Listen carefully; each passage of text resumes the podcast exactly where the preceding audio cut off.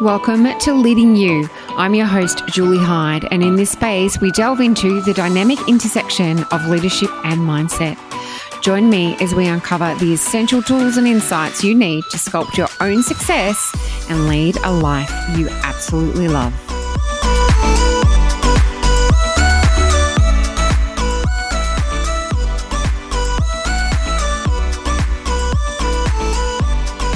Happy New Year. That's the last time I'll say that, but the year is still very new. So I hope you're having a lovely time so far. How good was Kristina Karlsson last week? Her tips are super powerful and they work. And to be completely honest, I was so blown away when she said yes, because when I first started my podcast, way back in 2018, Kristina was the first person that I wrote down on my list of guests that I would like to interview. So it took time, but we got there. And that's the power of writing something down and manifesting your dream. So, in conjunction with Kristina's tips that she shared with you last week, I thought I'd share a story about a client of mine her name is Penny. And Penny was, you would call a high achiever. She liked to keep fit, do well at work. She had a full time role. Um, she wanted to be there for her kids, catch up with her friends, and spend time with her partner. You would say that she was juggling a lot of balls. And from the outside in, Penny looked in control, confident, like she was on top of her game. When Penny came to see me, she was anything but. She felt so overwhelmed by what felt like the relentlessness of life. She was doing so much for everyone else that she felt like she was neglecting herself. She said at the start of each year that she would write down all the things that she would love to do for her, such as get a facial, learn to meditate, go away on a retreat, take a bubble bath with a glass of wine with candles all around the bath. Those are the things that she would love to do for her over the course of a year. But none of those things were ever ticked off when she ended each year. They always stayed on a wish list. And because a dream stays a dream unless you actually make it happen, of course. But she started to get frustrated. It all seemed to start well, like the years seemed to start really well for her. And then things got a little bit off track, probably starting from February. Now, this is not a story exclusive to women. I can share quite a few stories about men doing this as well. So it's not gender exclusive. But why does this happen? Why is it that we can start out so well and by the end of February, when life gets back to normal, the kids are at school, generally everyone's back at work, you know, the vibe definitely changes. It's then that everything goes to shit. Now, the reason is different for each of us, but I think it all comes back to some very key things. A, we fall back into old habits when we're challenged. So we start out with, you know, grand plans and we start out with a bright new shiny routine that we're going to stick to. And of course, during January, that seems easier. But when things start getting busy or we feel challenged, we then default to what we know because it seems easier. We revert back to our comfort zone, behaviors that we know. And these include some unresourceful behaviors so that we can just get things done and then I'll start again next week. And B, we don't have firm boundaries in place as yet because life in January is a holiday for so many. Kids are on holidays. The weather is great. The traffic is lighter. We get that holiday glow. Even if we're not on holidays, life seems slower So it all seems much easier, and you think, well, I can do this. And C, we don't have crystal clear clarity on how we want to be, how you want to show up, how you want to live your life. And D, we can also be unclear of our values. And this is incredibly common. And because of that, we then live out of alignment with them. And when things are relatively easy, that's okay because life is easy. We might not need to make any really important decisions.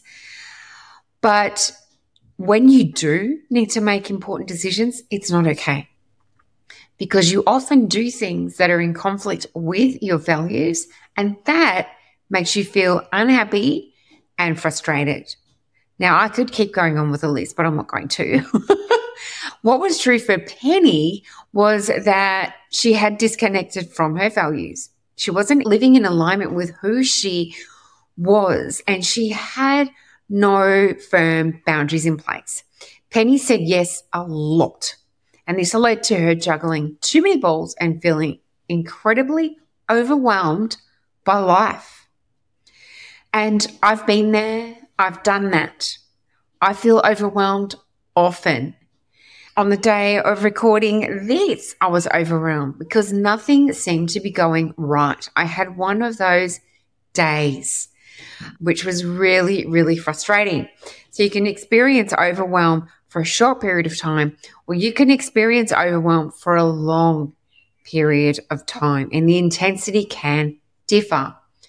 The key thing you need to know is um, when the overwhelm is starting to trigger you. And that's when it's a great thing to push pause button on your life and get some perspective about what is really going on. As I mentioned in the end of 2023 podcast, you have a choice in how you color the canvas of 2024, your canvas. You have a choice how that will look like, how you want it to look. That is in your control. Is it easy to achieve? Yes and no. No, because life doesn't always go to plan or ever go to plan. there is challenge, there's change, there's disruption, there's environmental issues, there's, you know, world issues going on like war, there's tech challenges. Life is never perfect. But if you are crystal clear on who you are, your values, and what you stand for, and how you want to experience 2024, it's much easier because you can anchor yourself to that. And as long as you implement the boundaries to support you, to use your voice to speak up, to be confident in the decisions that you're making, you can take the steps towards living a life that you truly love. And sometimes it can feel really confronting. It's stepping outside of your comfort zone. It's making decisions that you may not want to. It's getting used to new routines and saying the word no. But it's so worth it. You can not be all things to all people. And it's when you try to please, it's when you want to feel needed, it's when you're wanting people to like you. That's when you lose your way. That's when you lose connection to you and connection to your values. And then you start living out of alignment with that. What would you do if you were confronted with a diagnosis that threatened your life? Would you continue to live as you are, or would you make some big changes? That's what happened to me on the 6th of October in 2021. My life changed within a second, forever. This moment was the catalyst for me to look deep within and assess if I was living a life I loved. I wasn't. I was tolerating too much of it. And now I've made big changes. And I want to empower you with the choice to do the same.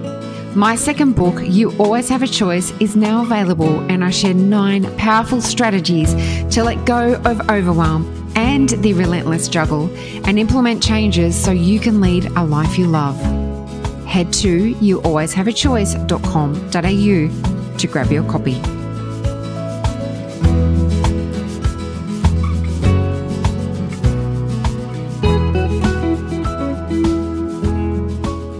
Life is too precious to simply tolerate your life or to focus on pleasing everyone else but you. You can't. You can't please everyone else all the time. You never will please everyone else. And it's really bloody exhausting. As I'm sure those people who have a tendency to be a people pleaser understand. Life is short. You need to live it in the way that you want to.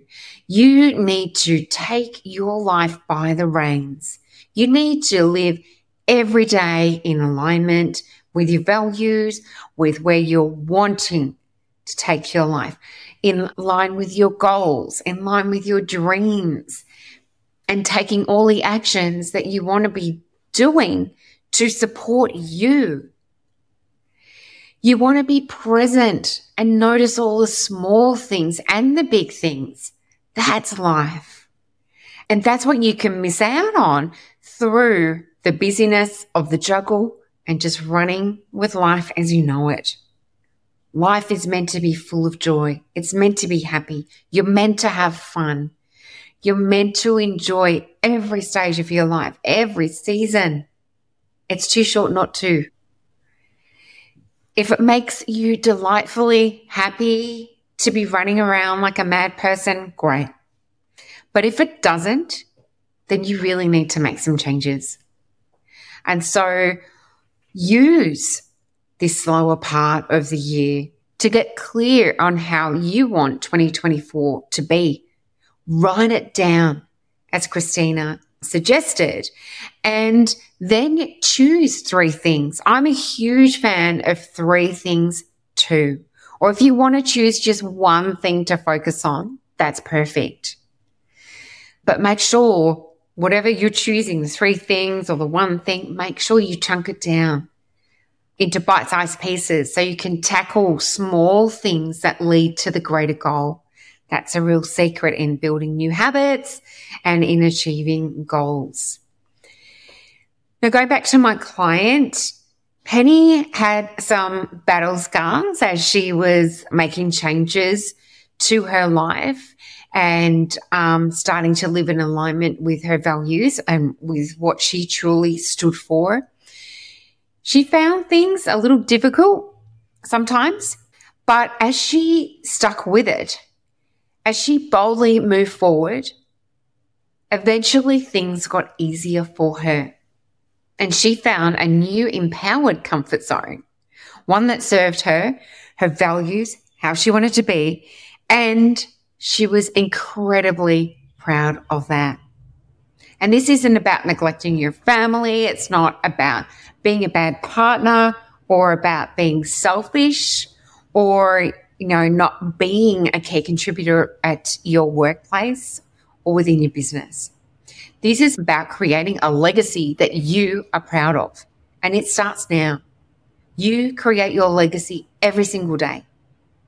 And it's something that you have a choice in how you are creating your legacy. Leave a legacy when you leave a role, when you leave a workplace, as an example it starts now. It starts with every single day. Now, if this has resonated with you and you feel like you'd like some support, like Penny did, reach out. My mentoring kicks off in February.